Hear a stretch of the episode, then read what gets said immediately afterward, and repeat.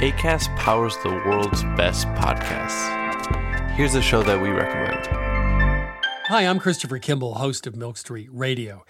If you'd like to change the way you cook and also think about food, please check out the Milk Street podcast. We travel around the world to find pizza in Tokyo, Egyptian food in Berlin, and Bhutanese farmers in Vermont. We speak to Jamie Oliver, Rachael Ray, Al Roker, Ina Garten, as well as Michael Twitty, Marcus Samuelsson, and Alice Waters. And we'll introduce you to recipes that will change the way you cook, from bright pink Tottenham cake to Afghan dumplings to shoyu sugar steak, and that one is direct from Hawaii. It's a whole new world of food right here on Milk Street Radio. Please check us out on iTunes, Spotify, or wherever you find your podcasts, or go to 177milkstreet.com. ACAST helps creators launch, grow, and monetize their podcasts everywhere. ACAST.com.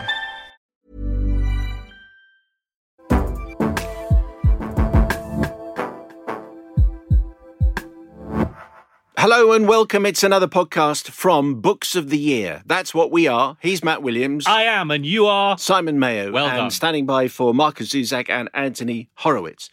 Uh, who's this writing? Rachel says, I'll admit uh, I'm hesitant to read the book. This, of course, is Heather Morris's book, uh, The Tattooist of Auschwitz. It doesn't seem like it would be ideal bedtime reading. However, if people like Lale and Gita can survive horrific experiences such as these, then have the immense courage to share the story, then I feel I should read it.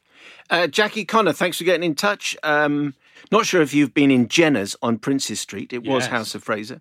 My friend's mum worked there in the 60s. She was friends with a lady who refused to take her cardigan off when it was hot.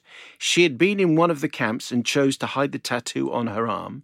Poor soul. Some of the staff were up their backsides thinking they were posh, probably why she kept herself to herself. Uh, on a funny note, Mum uh, bought me a lovely midnight blue long sleeve velvet dress with white pom poms dangling on the front. I love that dress long after my first school Christmas party in December 63, which is what it had been bought for. When Mum had gone to buy me a dress, she asked a sales assistant in Jenner's where the girls' clothes were. This haughty madam advised her that the inexpensive girls' dresses are over there, Nice voice. Well done. which is how they speak on Princes Street. Yeah. I can still hear her screeching. She's only a bleep sales assistant. Who does she think she's talking to? Different times, they'd never dare speak to you like that now. It loses it in writing, but you had to be there. I love Matt's explosive laugh at the lady's description of a child's book. Did I hear things, or did she really say That word. Rhymes with hanky?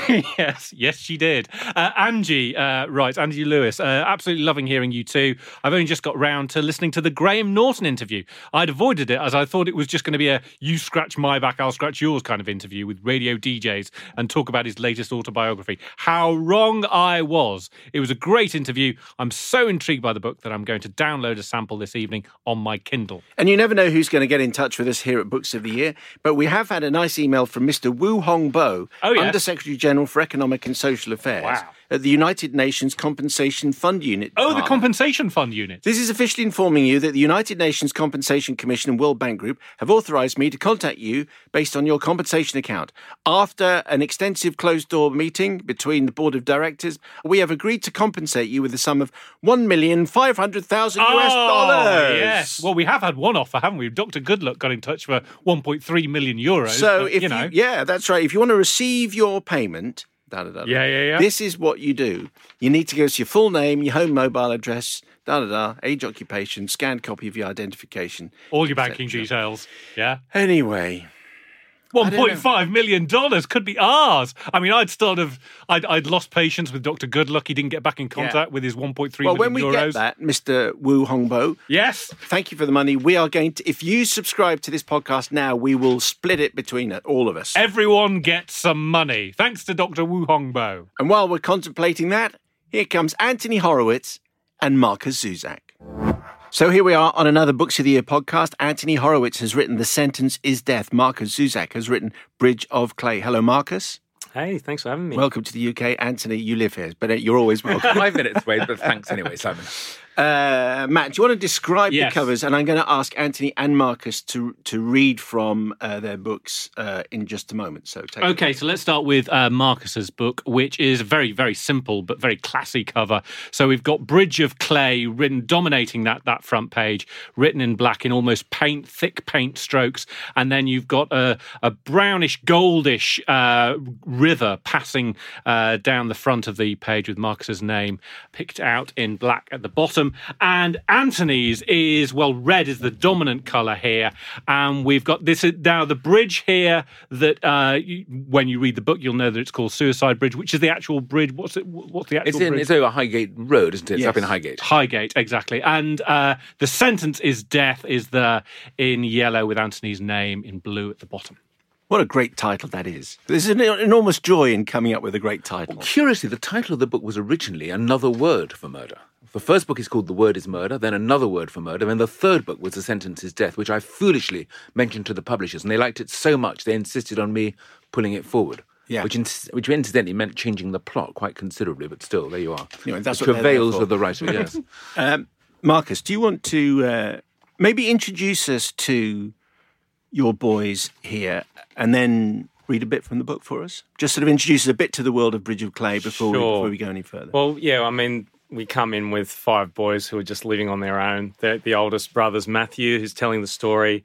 Then there's Rory, Henry, Clay, and Tommy, and uh, and they just live in this ramshackle house. Their mother's dead, their father has fled, and uh, and so they're just living in a world of their own rules. And uh, and it's only when their dad comes back that Clay decides he's going to go off to this place and and build a bridge with him on this country property because it just needs to be done. So um so yeah, they're the they're the boys and they've got these five animals as well. So it's just rough. They've got they even own a mule and uh which because they live in a racing quarter in the city and uh and so yeah, I just wanted it to be a world that really where they just kind of did whatever they want and lived by their own sort of code. okay, would you like to um, uh, read us a little bit? Sure. I might read a bit from the middle where you do actually see the family as they once were, if that works for you guys. If it works for you, Markus, it's your book. You can All read right. whatever you like. No worries. Let's see.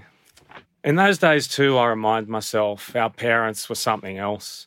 Sure, they fought sometimes, they argued. There was the odd suburban thunderbolt, but they were mostly those people who'd found each other. They were golden and bright lit and funny. Often they seemed in cahoots somehow, like jailbirds who wouldn't leave. They loved us, they liked us, and that was a pretty good trick. After all, take five boys, put them in one small house, and see what it looks and sounds like. It's a porridge of mess and fighting. I remember things like meal times and how sometimes it got too much the forks dropping, the knives pointing, and all those boys' mouths eating. They'd be arguing, elbowing, food all over the floor. How did that piece of cereal end up there on the wall? Until a night came when Rory sealed it. He spilt half his soup down his shirt. Our mother didn't panic. She stood, cleaned up, and he would eat the rest of it shirtless. And our father got the idea. We were all still celebrating when he said it. Henry and I nearly choked. Sorry? You didn't hear me? Ah, shit, said Henry. Should I make you take your pants off too? For a whole summer, we ate like that, our t shirts heaped near the toaster. To be fair, though, and to Michael Dunbar's credit, from the second time onwards, he took his own shirt off with us.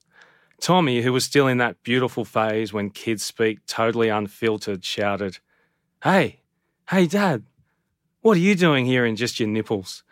the rest of us roared with laughter, especially Penny Dunbar, but Michael was up to the task. A slight flickering in one of his triceps. And what about your mum, you blokes? Should she go shirtless too? She never needed rescuing, but it was Clay who'd often be willing. No, he said, but she did it.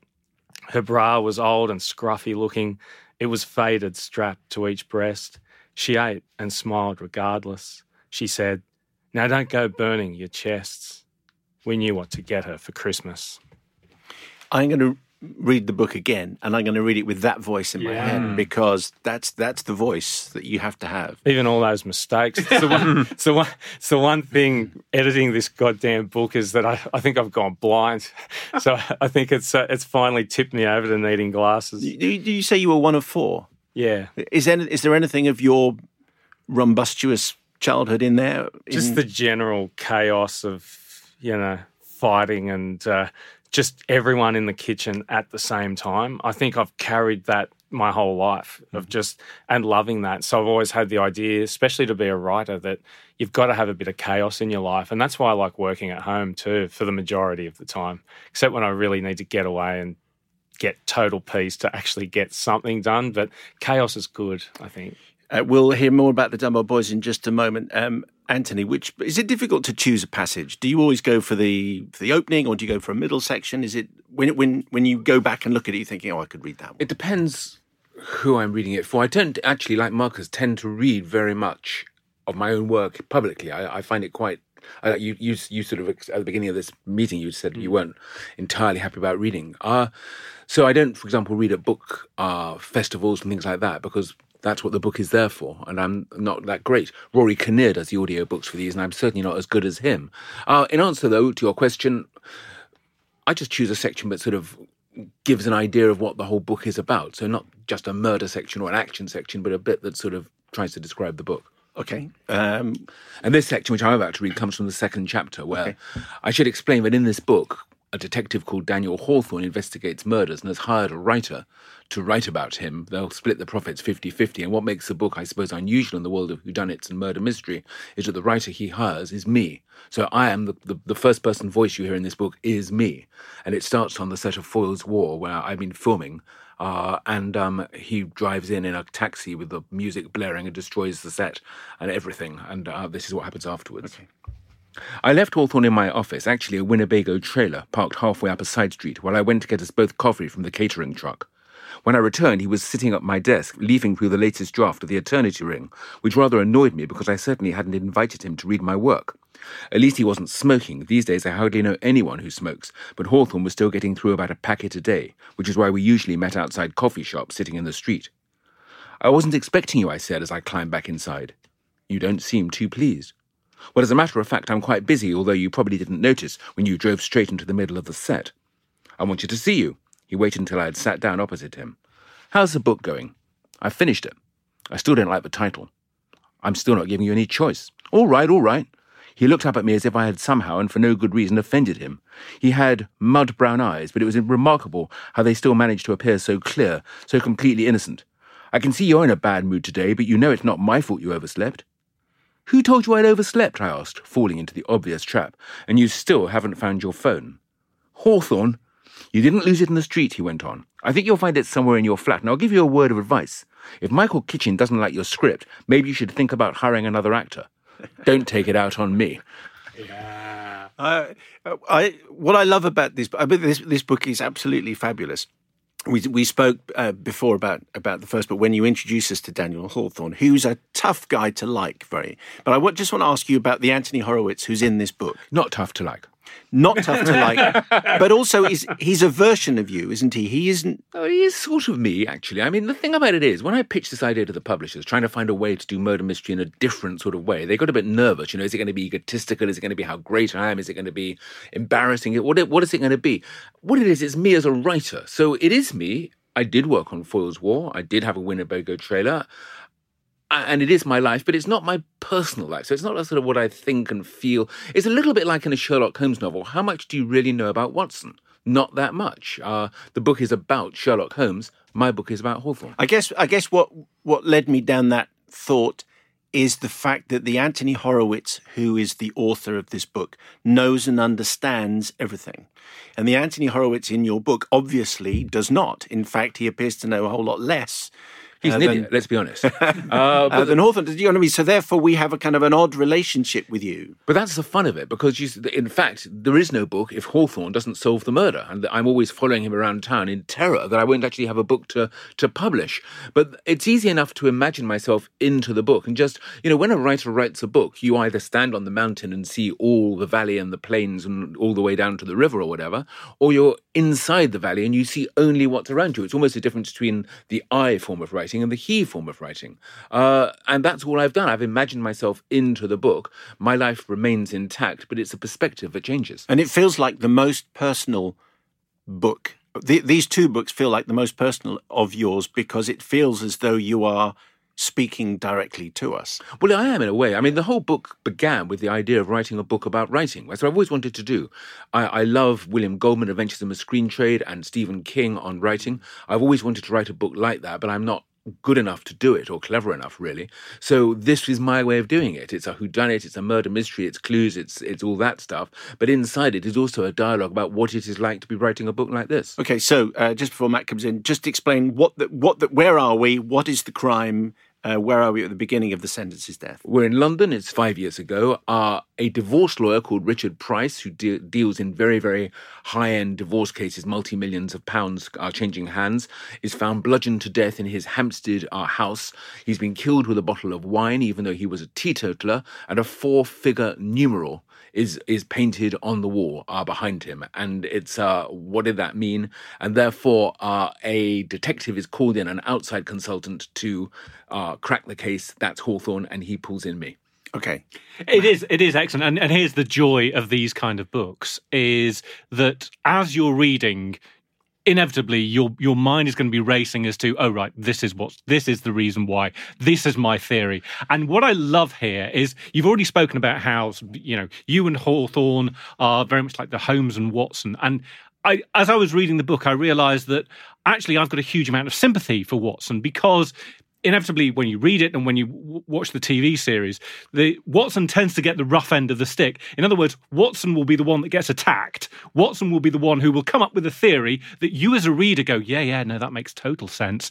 And then Holmes turns it on its head and says, no, it's absolute rot. And you as a reader go, yeah, of course it's rot. Yes, I know I knew that from the start. And and you and your sympathy ebbs away from Watson. What I loved is that you were able to to to bring that to life and and have me on your side, but at the same time thinking, oh no, no, no, he's got it completely wrong. It's that sort of those two things going on at the same time. It is, well, it's nice of you to say so, Matt. Thank you very much. I mean, you know, it is true that a lot of bad things happen to me in this book and in the one before it. I always seem to end up in hospital by the end of it. I don't quite know why. Uh, but yes, I mean, it was Doyle's genius to create the sidekick. I mean, he created that whole template of the, the master detective with the sort of less masterful but not stupid sidekick. Watson is not stupid. He's very bright, but nonetheless, he does tend to get things wrong. And I think that in some respects, there is no, no worse position to be in literature than the sidekick. I mean, it's sort of on the side of the thing. It's not the actual, you know, it's not, the book isn't about you, it's about somebody completely different. And yet, again, the genius of Doyle, we would not like Holmes if it were not for Watson. I hope that that's what I'm trying to do in this book too. As the series continues, I hope there'll be 10 or 11 of them, and I begin to try and explore what has made Hawthorne such a damaged individual. Why is he so unpleasant? Why is he so, you know, his attitudes? Why are so many of his attitudes so questionable? And I almost become a detective in the series of the books, and hopefully we'll get to like him more and more as the series continues. so Hawthorne is actually part of the puzzle. he he becomes so. I mean, in this book, there are some little sort of you know mysteries are, are beginning to get solved. He has a he has a, a a neighbor in particular who is helping him in a strange way that is revealed for the first time. We know he has a brother-in-law. We know he has an ex-wife. We know he has some past connected to Yorkshire. So bits of his past are beginning to appear, sort of piece by piece. And the pleasure of the book will be that I, or the pleasure of a series will be that I can write 10, 11 of these books, which each of which will be a separate murder mystery. But inside that, there'll be a, an overall arc as I begin myself to turn detective and investigate Hawthorne. You've got them all planned, haven't you? I've got the ending planned, and I've got the next two. Full Stop is the third one, and then The Knives Are Out, which is a book about critics. Be nice about my book. Uh, yes, yeah, yeah, exactly. Can I? Um, I don't want to give anything. I don't want to sort of fast forward too much into the book, but I know how you tackle your research. Anyone who follows you on Twitter knows that you turn up all over the world and you say, "Where am I now?" And you're thinking, "Oh, you're doing some amazing research for uh, for one of your books, maybe an Alex Rider book or a Bond book or something." But can I ask you about caving? I did go caving for this yes, book. I was just I was just going to ask you because it's it's kind of a there's a crucial sequence which we relive a number of times about what happened uh, in the caves and it was a, a tragic moment. But I was thinking that's a, I've always thought that's a very dangerous place uh, to be a very dangerous sport. But what so what? Well, I, I am really proud of myself. I do try to get things right, and, and I do take my research to extremes. And this time I went up to Yorkshire and went caving for the first time in my life, age 63. I'm suddenly finding myself, you know, several meters underground, crawling through tiny little tunnels. And here's the funny thing I thought I'd be terrified. I'd hate it. I'm quite claustrophobic. Even sitting in the studio, I'm taking deep breaths, you may have noticed. Uh, but the funny thing was that when I went caving, I absolutely loved it. I found the whole world fascinating. And a guy called Chris Jackson showed me uh, how to do it and, and helped lower me down on a rope and all the rest of it. And, and, and therefore, I think the descriptions in the book really come to life. I don't think I could have, I didn't do it just for fun, although it was fun. I did it because I didn't think I could write convincingly about the experience of potholing or caving without doing it. So I did. I think that's why they're so terrifying. I think that when when people imagine themselves into the sequences that you've written, I think that's why. Well, it was really good fun because in the sequence that I've written, and it's not giving anything away, the the, the, the cavers are trapped and the water is rising and there's floods all around them and they, and and one of them is stuck.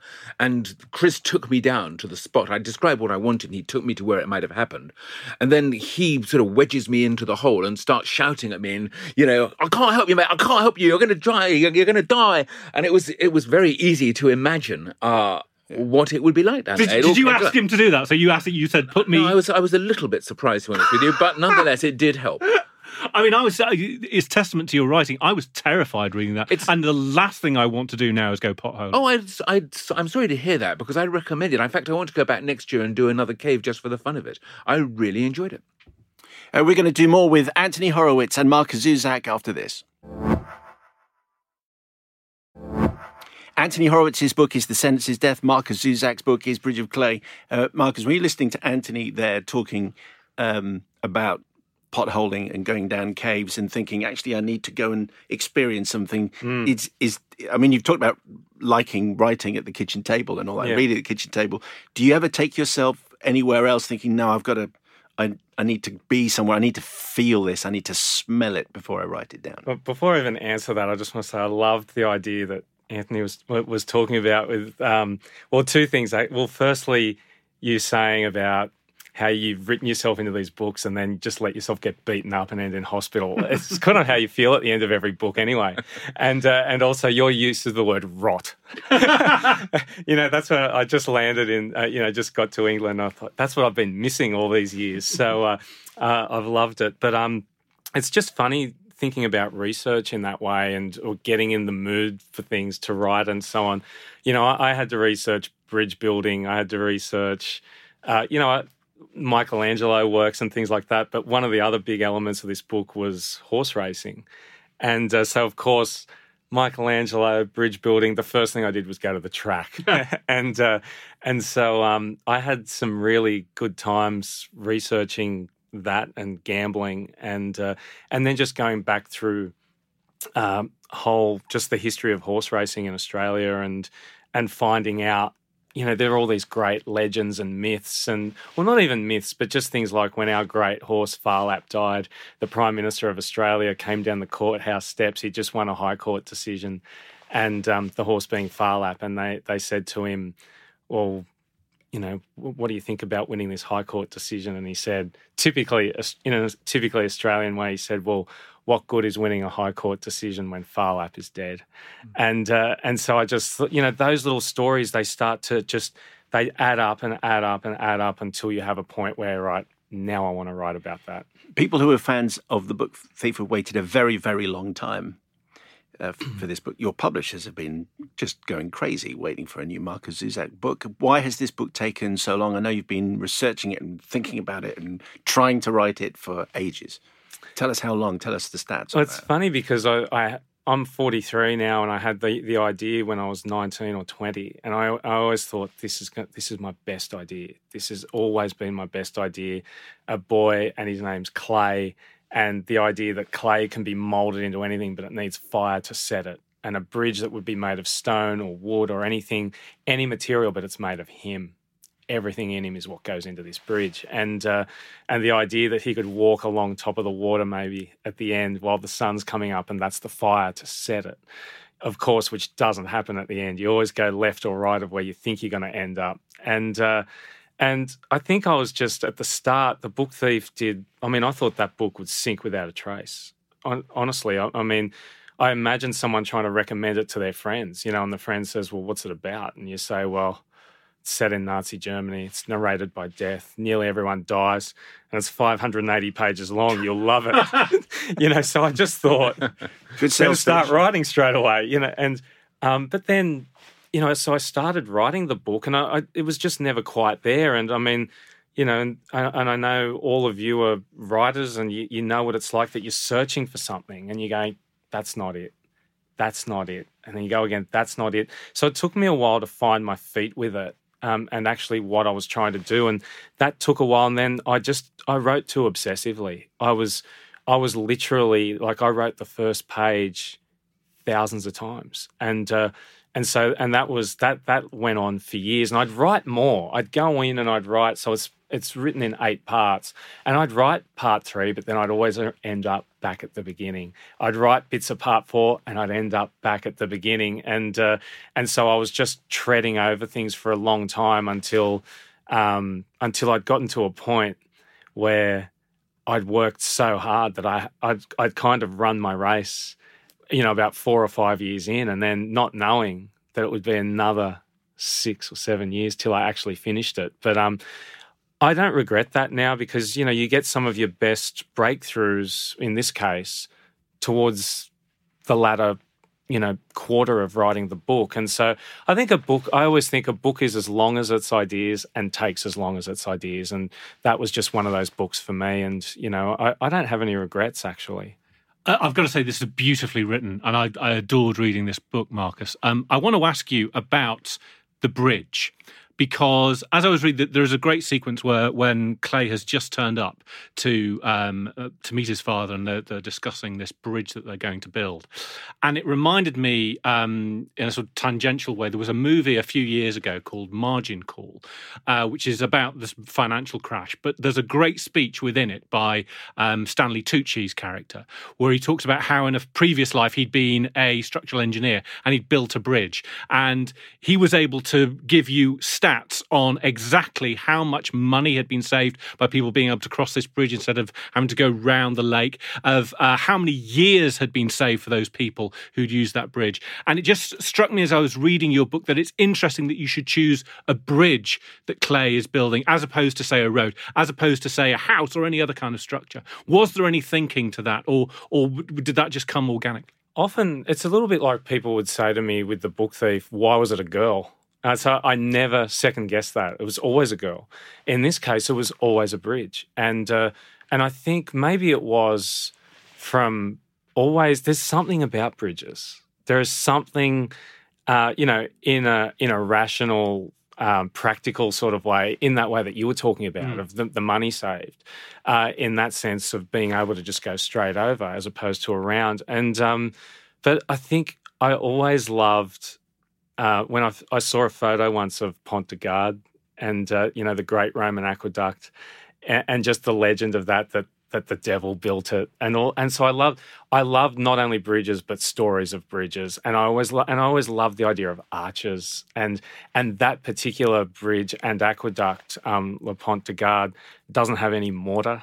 It's all just fitted perfectly, and uh, and so yeah, I never second guessed that it was a bridge. It was a bridge from the very first moment. And the, you second guess so many other things that when there's something that feels naturally inbuilt in the book that existed in the book before there was a book, you don't ask questions about it. Can I just ask Anthony about what Markus said there? Uh, do you, does that ring true with you? The fact that things just are, they just feel as though it, it, was always a bridge. I mean, obviously, you've got a bridge actually on the front of uh, of uh, as it happens. Yes. your book. So, um, are things as you construct a story? Are things just you know Hawthorne just is the way he is and was always that way? Yes, I completely sort of empathised with what Markus was just saying there. That somehow I think when you begin a book, particularly a book as sort of what's the word, as monumental as Bridge of Clay, I think you have a sort of an inner certainty of what the book is going to be. That some things, some things will change, of course, and certainly in a in a murder mystery, which is a, a, lighter form of fiction in a way. You know, you are shifting clues and characters and events to sort of you know to to make the mystery work. But I think if you're writing any book, you begin with a truth that is the scaffolding, the structure, the, the heart of the book. And that is, it's instinctive, it's intuitive, and it doesn't change. Was the um, what you had with this book, presumably Markus, is a whole bunch of expectation, which you wouldn't have had for the book thief by your own admission. You said mm-hmm. you thought it was going to mm. uh, bomb 16 million copies later, or whatever the latest figure is. You know that that's not true. But did you feel any of that? Was that one of the reasons why this took so long? I think yes and no. More more so than I thought. At first, you just think, no, that doesn't. It's not really bothering me. But then you, and because you do have to let go. Like what I, I think what what I love when you're writing a book is that you're trying to look after the reader a lot when you first write when you first start. And it'll be interesting what you think about this too. That you're looking after them, you're trying to keep them interested, and trying to do everything. And there's a point where you, you cross a line, and then you say, right, now you got to come with me. And uh, and then suddenly, what you're doing then is you're writing for the characters in the book, and uh, and I felt very much that way particularly through um, you know in the late what allowed me to get it written was when I was writing for that boy for that family and even for some of the minor characters like Carey Clay's best friend and uh, the apprentice jockey I was writing for them and uh, and that's kind of what got me through Yes, I don't think I am quite the same as you actually. But then I think our books are very, very different and couldn't be more different. I'm writing f- not for the characters, although I'm writing for one of them because that character is me. Uh, so, so it, that makes it different for a start. I think I'm always writing for my readers, and I think that I put narrative and construction and and surprise and adventure even before slightly before character. Um, you know, Hawthorne is an interesting character whom I'm unpeeling book by book, but he doesn't tell me what he does tell me what to do in the book, but actually in real life I'm telling him. Hmm. Uh, Markus, um, we're, we're delighted Bridge of Clay is, uh, is is is here at last, and I hope you enjoy your time in the UK. I just wondered the way you're talking about the Dunbar family, whether actually you're still with them, and actually you will. I mean, you know, maybe in 20 years' time we'll come back and do this again. But you know, actually, you you would part of you would quite like to go back and do some more. It's interesting. This book, uh, I remember my publisher at home saying to me when it was finally finished, she said, You must feel great. And I wasn't that day. I was feeling a bit on the miserable side because I think you spend so much time working on something that you love and has been hard at times. And then, you know, by the end, you're sick of the sight of them. But then when it's finally done, you wonder how you're going to live without them. And, uh, and that's definitely how I felt. And, uh, and this is the sort of book that I, I sort of realized that there are a lot of characters in this book, and some of them could have had novels of their own. And and it was funny how this book too, Penny Dunbar, when she comes to Australia, she carries two books with her, and it's the, the Iliad and the Odyssey. And this book might have been the war, and maybe there's one book about coming home. So okay. um, maybe, but not in the way that, not necessarily even Clay's story, but there's definitely still something. There might still be some unfinished business. Anthony, what do we uh, what do we get from from you next? Next, well, I'm at the moment writing a new Alex Rider novel, um, Nightshade, which is going to be out in 2019, no, 2020. Uh, and then as soon as I finish that, it's full stop, number three of Hawthorne. And are there any ideas that you had when you were 19 which have been, Since like you Markus, mentioned has it, been bubbling away, thinking, I am going to get to that? Since you mentioned it, and it was interesting listening to Markus talk about this, uh, Magpie Murders, uh, a book I published about two years ago, I thought that idea up something like 17 years before I wrote it. And I can even prove it because if you watch Midsomer Murders, a TV show, back in about 1999 or something, one of the characters is reading Magpie Murders, my book soon to be. Uh, and it took me 15 or 16 years to get the courage and the sort of sense that this is the right moment to start writing it. But the difference between you and me, Markus, is that when I did start writing it, 15 months later, 15 months later, I had the book. Could, could you write a book for me just for the next year or two? Like just so I've got That's something. a bad idea. Anything. Anything. Uh, Anthony's book is The Sentence is Death. Markus's book is Bridge of Clay. Gentlemen, thank you very much indeed. Thank you. Thank you, Simon. It's been great. A fascinating writer's masterclass, I think, with Anthony Horowitz and Markus Zusak.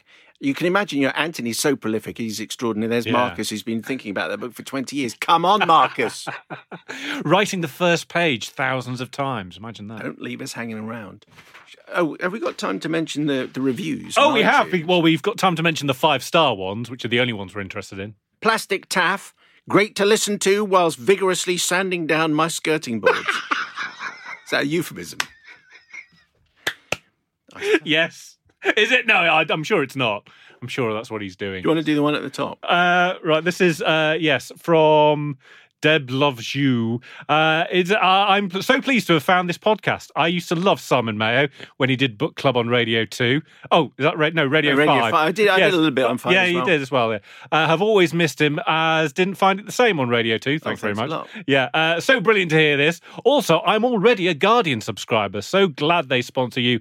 I will buy this book now. Just felt too sad when I looked at the reviews, but hearing Heather has changed my mind. It sounds a must. This, of course, about the tattooist of Auschwitz. Uh, thank you for getting in touch. Thank you for leaving five star reviews. Five stars. We're not interested. You've got a th- if you've got a three star review, back off. Don't We're not care. interested. Yeah. Uh, on the next podcast, we'll be talking to some of the QI elves who've done their book of the year. So there'll be a book of the year on books of the year. Imagine that booking. and yeah. explorer Levison Wood talking about his book on Arabia. All to come through the magic of this podcast. Thank you, Matt. Thank you, Simon.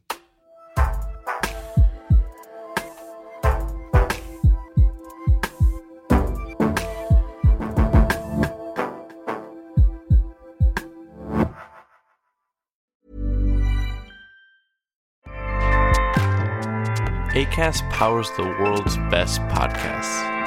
Here's a show that we recommend. Hi, I'm Christopher Kimball, host of Milk Street Radio.